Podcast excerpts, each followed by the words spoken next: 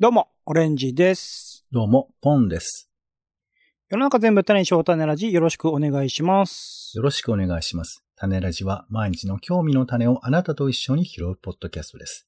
お相手は東京の街をふらふらマイペースに散歩するお天気散歩人のポンと。映画、演劇、音楽、アート、何でも大好きカルチャー中毒者のオレンジです。ポンさん、何を見てますか今？今ね、壊れかけの時計を見てます。大きなのっぽの。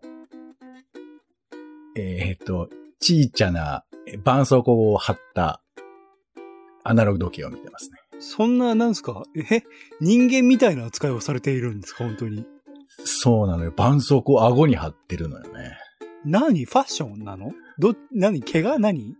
ファッションで絆創膏貼るって何時代にあったのそれ。中二とかじゃないですか。かっこいい中鼻とかに。中二で貼ったんだ、そういうの。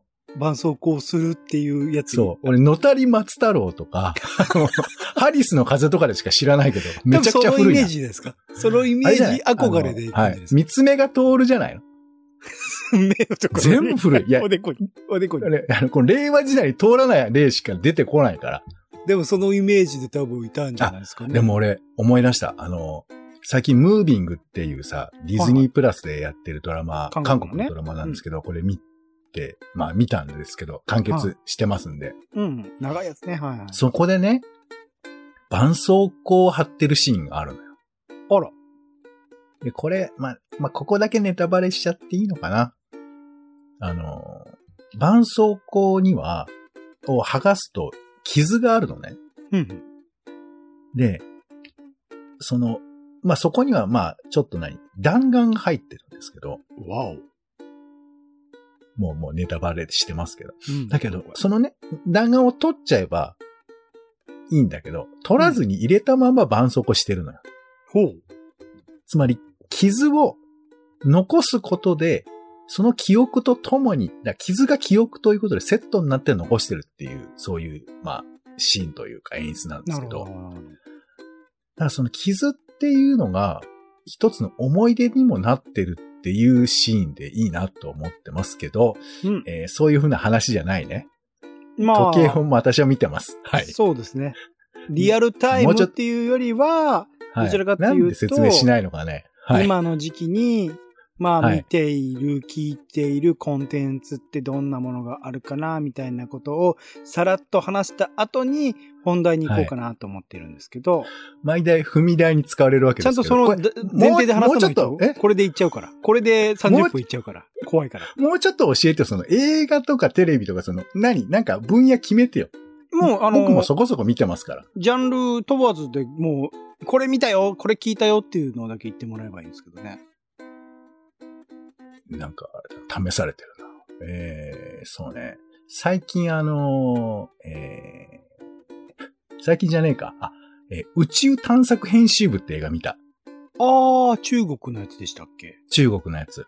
はいはいはいはい。いや、変な映画だったけど、めちゃくちゃ映画だったね。映画だった。うん。まあ、いろいろ映画だったなっていう感想のやつはあると思うんですけど、はいはい。なんか久々、いや、なんか、あの、その前に僕はね、福田村事件っていう映画も見てるんですけど、はいはいはいはい。これも結構映画だったんですよ、僕の中で。うんうんうんうん。で、あの、その前に、あの、パターンっていうインド映画を見てるんですけど、はい。これも映画だった。全部映画じゃん。当たり前かまあ映画を。見てるからな。うん、でも特に映画を感じたんだ。うん。全部、全然違う映画なんだよね。もうな、な、当たり前なんだけど。はいはいは でも、その、だから、パターンは本当にエンターテインメントっていうのをもうめちゃくちゃせ、綺麗にやってるっていうか、もうエンタメでしかないっていう感じの。あの、インド映画ですよね、パターンはね。そうそう。まあだから007とイン、えミッションインポッシブルを足して5で5倍したみたいな感じの、うん、うん。感じの映画なんですけど、で、福田村事件は、なんか、まあもともとほら、ノンフィクション、ね、ドキュメンタリー撮ってる監督が、まあ劇映画を撮ったっていうこともあるのかもしれないんですけど、なんていうかその、お客さんにめちゃくちゃ委ねてんなって感じがしたんだよね。うん、うん、うん、うん。普通なんか映画、えまあ普通でもないけど、例えば MCU とかだと割とこう伏線回収してみたいなさ、どういうことかがわかる映画が多いと思うけど、福田村事件って、どういう映画だったのかって、こっちに委ねられてる感じがして、すごい怖いんだけど、うんうん。なんかそれがとても映画っぽくて。でああ、なるほどね。そうそうそう。んで、宇宙探索編集部っていうのは、めっちゃ簡単に言うと、うんえっ、と、UFO を信じてるおじさんがいて、うん。で、今はもうボロボロの編集部なんだけど、あの、なんか情報が入って、なんか UFO がいるらしいっつって、えー無理やり地方の、まあ、えーロケに行くわけなんです。取材に行くんですけど、うんっていう話なんですけど、これがなんかね、モキュメンタリー的な風合いも足しながら、なんかどこに行くか全然わかんないし、全く共感できない感覚とかも生まれたりする途中で。うんうん。だから、映画が僕よりいえー1.5っていうか、なんかちょっと手前を行くんだよね。何なんだこれっていうかさ、置いてかれてる感じっていうか。うんうんでも時々僕らが追い抜いたりとかするっていう、なんか映画作ってる人と自分との歩みが映画見ながら存在してるみたいな感じがあって、うんうん。でこれは実験映画とかでもよくあることなのかもしれないけど、なんか、ちゃんと客観がその映画を見てる中に存在してるんだけど、時々乗り込めるみたいな、なんかそういう感じの映画見てるなって感じがすごいした映画でしたよ。はい。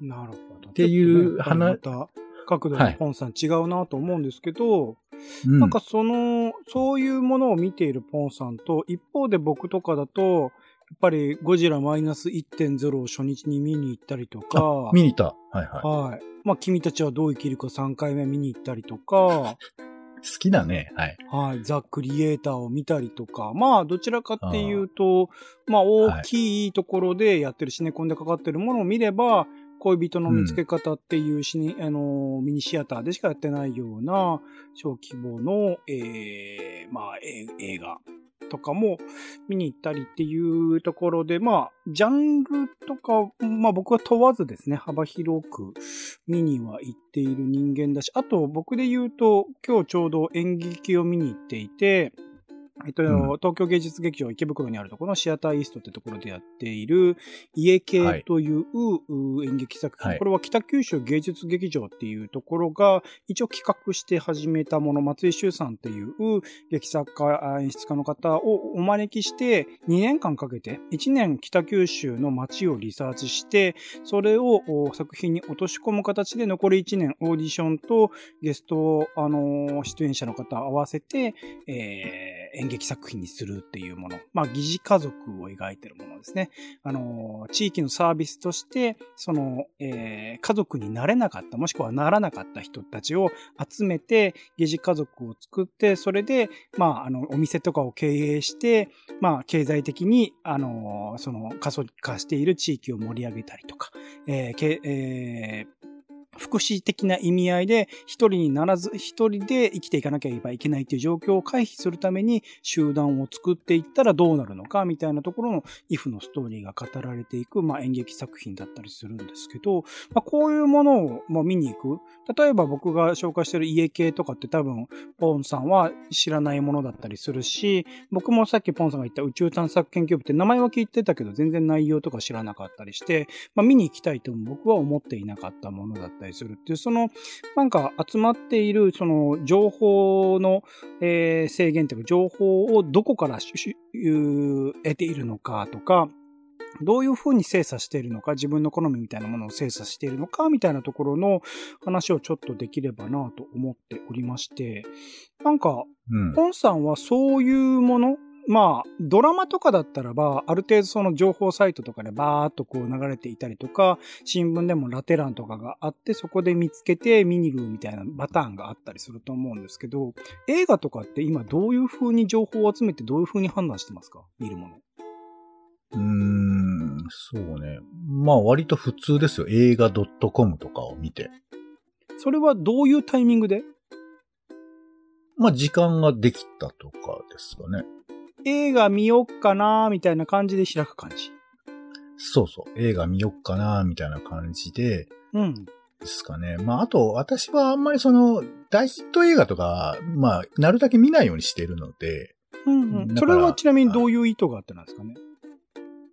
だって、私、その、全部見れないからさ、映画。うんうんうんうん。だから、ヒットしてる映画別に俺見なくてもいいし、それはまあ大体想像つくじゃん。自分自身にフィットするかもしれないっていうのは置いとくんですかね？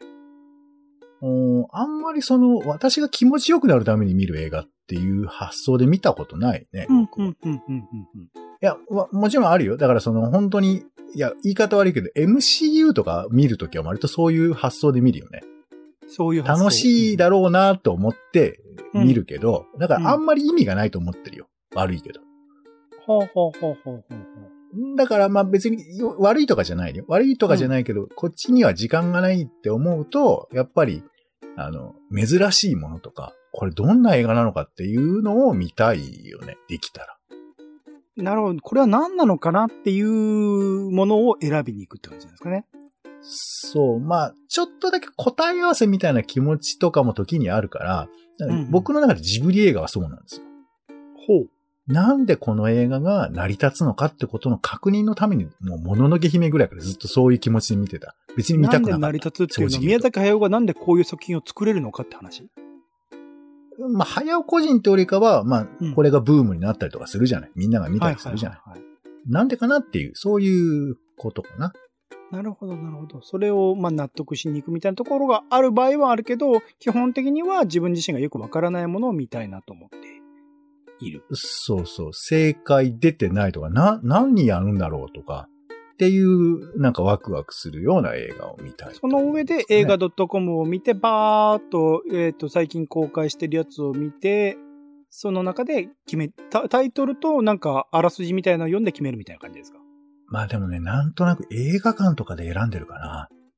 映画館で選ぶ？なるほど。ほうほうほう例えば、テアトル新宿でかかってるやつとか、ああ、なるほど、なたるほど。ポレポレ。レ東中野でかかってるやつとか、はいはいはい。そう、そういう感じで見ることが。まあ自分の家からの近さもあかん加味してっていうところはありますよね、もちろん。まあ、近いというのもあるけど、いや、もう、もうね、まあ、ずっと結構付き合いが長いんで、テアトル新宿とかは。はい。うん、もう、あの、北の映画ぐらいからずっと行ってますから、まあここでやってるなら間違いないみたいな信頼性、信頼感。ま、間違いないっていうか、その、そういうの選ぶよなっていう感じ？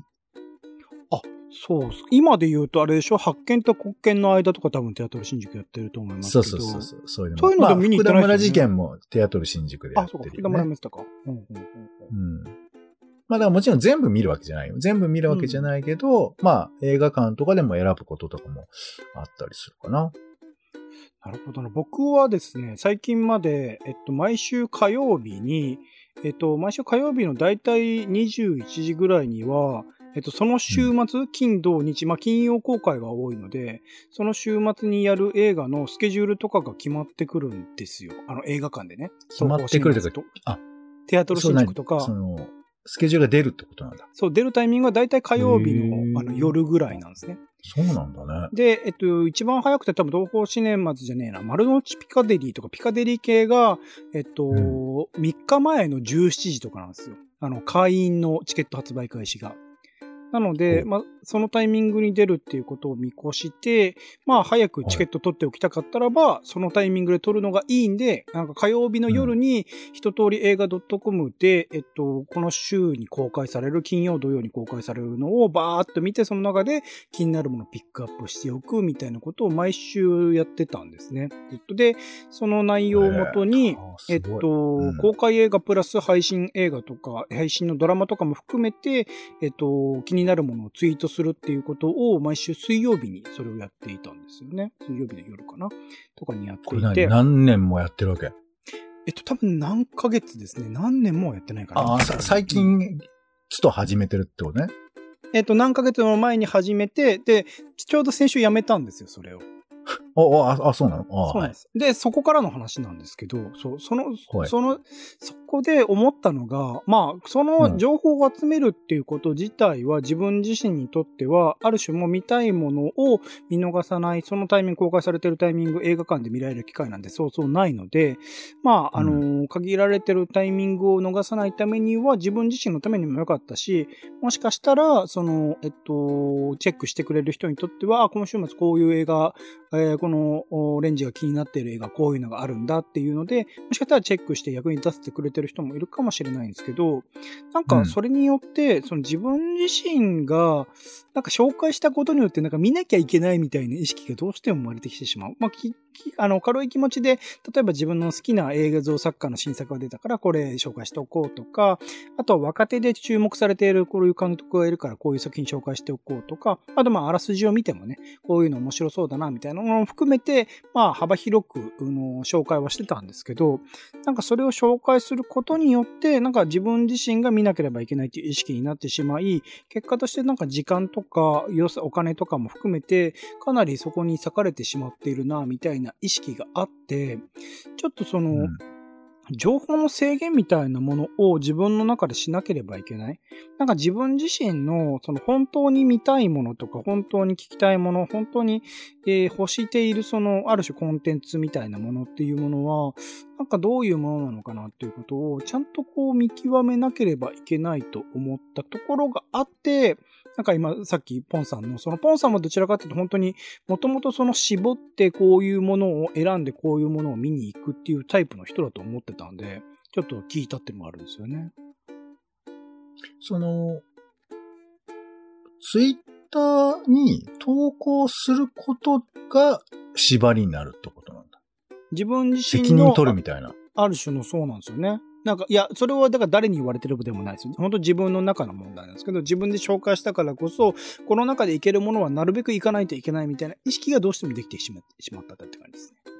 おーまあでも確かに俺も、まあ少なくともこと種ラジとかでさ、福田村事件の話が過去にもしたことあると思うけど、はあの、まあ、関東大震災のことは、まあ僕は割と前から気にはなっていたし、まあ100周年ということもあって、で、全然別であの展示とかも行ったりとかもしてるから、まあやっぱこれは行かなくちゃなって気持ちとかはあったから、まあその喋っちゃったからやっぱり見なきゃっていう気持ちとかは、例えばそういうのはあったりはしますけど、い。うん。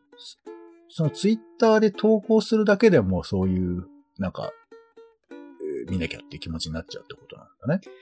そうですね。まあ、時間があったらなんか映画を見、もともとそういう性格っていうか、あの、習慣ではあったので、時間が空いたら映画見に行こうかな、みたいな人間ではあったので、どんどんどんどん詰め込んでいたんだけど、なんかそれによって、まあ自分自身の仕事もそうだし、自分自身の、まあ新しく始めようとしているプロジェクトとかもなかなかうまく回らない現状がある中では、やっぱりそこら辺を制限する、自分自身で集める情報っていうのも制限する必要があるし、最近だと僕ツイッターのフォローもまあ減らしたんですけど、あとメールマガジンとかも結構減らしてて、メールマガジンとかで、それこそ PTX とかでフォローをする、その主催者の人をフォローするっていうシステムがあって、フォローすると、その主催者の方がね、そう、新しいそうイベントを始めるあの、作ると、それが通知されるっていうシステムになってるんで、結構フォロー数僕100とか200とか聞かないレベルでフォローしていたので、それがずっと来ている状況があって、で、まあ、PTX のそのフォロー自体を、あの、まあ、やめるってことをいくつもこう、まあ、頻繁にね、イベントを作っている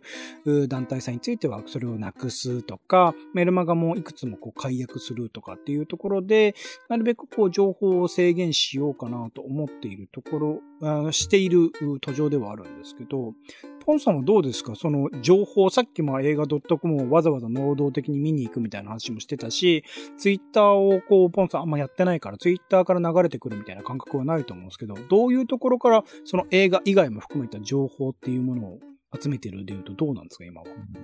そうね。いや、でもまあ、率直なところ私の仕事が忙しくなると全く情報取れなくなるから、だから、まあ僕の場合はもうあれだよね。あの、取れなくても全然気にならない。まあ気にはなるけど、だからうんうん本当こうやって人と喋る。友達と喋って、あ、こういうのあるんだってのを聞くっていうことのみ、うでうんうんうんいいやって思ってますけど。でも逆に言えばゼロにできるってことなんですね、ポンさんはね。だって別にツイッターも見なきゃいいわけだし、まあネットも見なきゃいいわけだし、なるほどなうん。まあ、うん、そうね。うん。だから別にそれは見てるわけでしょ？うんうんうんうんうん。だから、いっそゼロにして、それでも入ってくるものに、なんか反応するとか、あと、自分がどうしても検索したくなってるな、みたいなこととかに、しを信じて動くとかさ。うんだからこう、やっぱりどうしてもね、あの、理由はわからないけど自分が何かしらにこう引っ張られちゃうと止められないじゃない？そう、すごくわかる。それは世の中の仕組みも、例えば Amazon がレコメンドしてくれるのと同じやつがいっぱいあるわけだから、これは止められないわけだけど、だからまあ切るしかないんじゃないのって思っちゃう。まあ切るっていうかその、うんネネットしない、ツイッター見ない。だからもフルで切るともともとはあれじゃないですか、ラジオを流し聞きするとか、なんとなくテレビを見るようなタイプですけど、そこら辺も全部その忙しいタイミングとかシャッター、シャットダウンされちゃうんですか？ああ、もう、で僕、流し見とかできないですよ。あ、ラジオってそっか。流し見じゃ、流し聞きとかじゃないのか。聞くのはできるけど、仕事しながらとかはできないし、テレビも僕、テレビ流れても絶対ダメだから、全部切ります。だから僕は同時に何かやるっていうのはなかなかできない。音楽も歌詞がない方にしちゃいたくなるタイプなので。そうだ、そうだ。聞いたことあった。あはあ、はあ、はあ、はあ。まあまあ、だからって話ではないけど、うんそうね。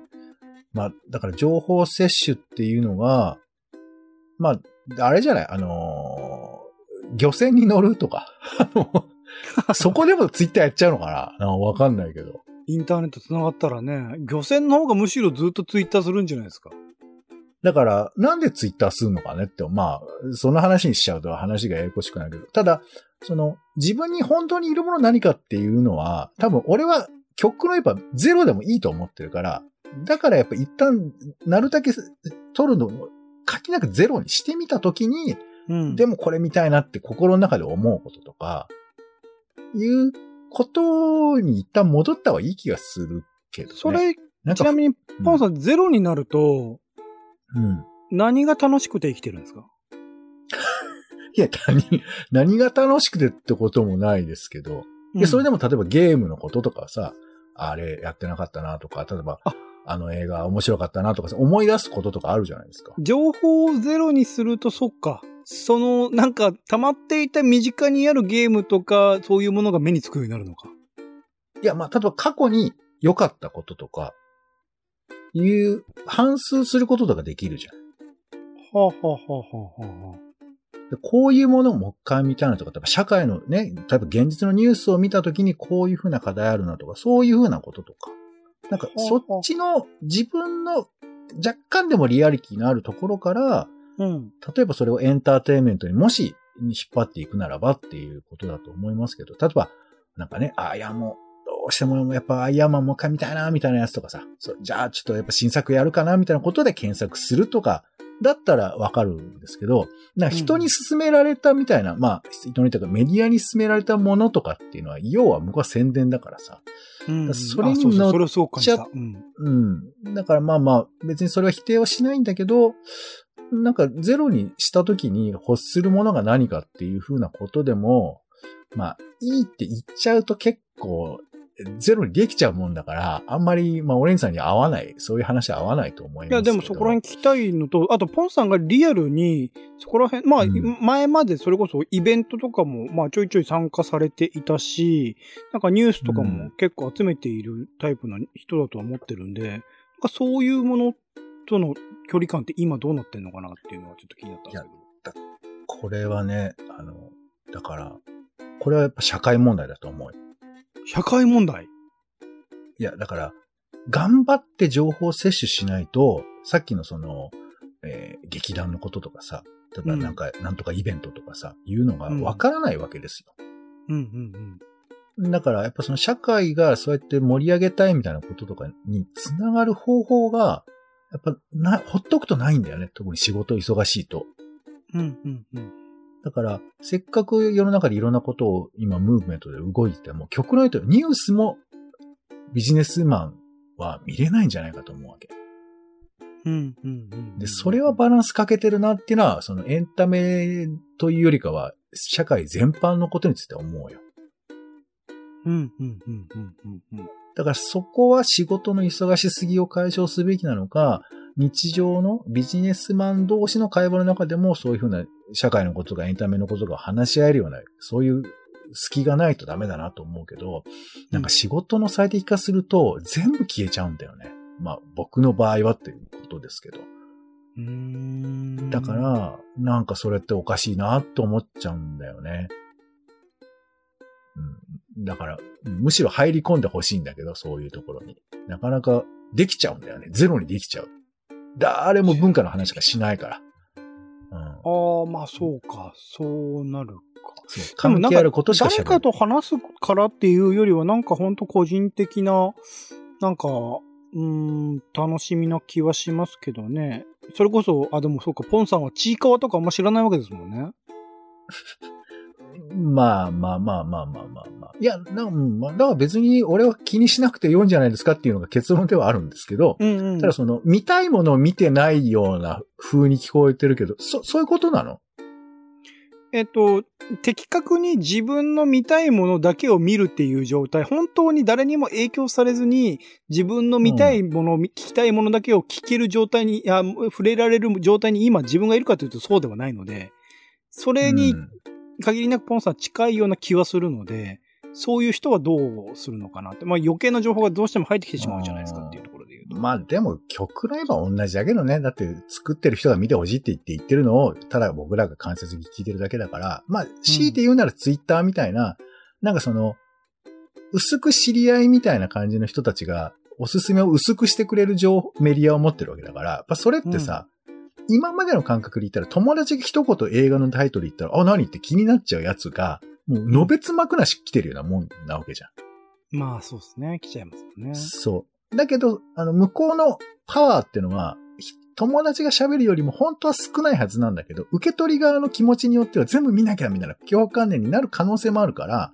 うんうんだからツイッターとの付き合い方がうまくできないんであれば、もう一旦止めた方が、まあ僕はいいと思っちゃうよね。ツイツイだってお、俺だ、オレンジさんが投稿してるやつ見たら、やっぱなんか気にはなるもん、一応ね。知り合いだったらね、そうだよね。そうそう。だから見てるから、ああ、また気になるわって思っちゃうから、もうだから無視するように してますけど。そうだよね。そう。だって喋りたいもん。あ、これこの前見たよ、俺にさ、見てるでしょみたいな話とかしたいけど、それをまあ、しないように、まあ、ちょっとしてますよ。はい。僕はする相手ないけどそういう風になってるっていう状況でもあるからっていうものもあるけど、でもそうっすね。いや、そこら辺の制御がうまくできるような状態を作るために、僕もなるべくゼロを目指そうと思いますよ、やっぱり、ね。一本とかにしたら、週一本と。数決めて。ねあ、で、今はそうなんです。あの、月単位で、これは、あの、見に行くみたいなものも出すことにしてるんですよ、一旦。あー計画を立ててるとかまたね。そこから始めることにしましたんですけど、はいと。はいえね、これから先どうなるかわかんないので、っていう意味で言うと、うん。でもそう、自分自身の本当になんか欲してるものっていうものを見極める作業がこれから続いていくかなと思うんで、うんはい。うんよりちゃんと自分が企画してたね、プロジェクトもちゃんと回せるようにしたいなと思っております。はい。えー、種ラジオはツイキャスでライブ配信しているほか、Spotify や Apple Podcast などで週2回配信中です。お好きなサービスでの登録やフォローお願いします。更新情報は Twitter でお知らせしています。また番組の感想やあなたが気になっている種の話もお待ちしております。公式サイト種ラジドッ .com のお便りフォームからお送りください。Twitter でハッシュタグ種ラジ、ハッシュタグカタカナで種ラジで投稿いただくのも大歓迎です。ということでお時間です。お相手はカルチャー中読者のオレンジとお天気散歩人のポンでした。種ラジ、また。また。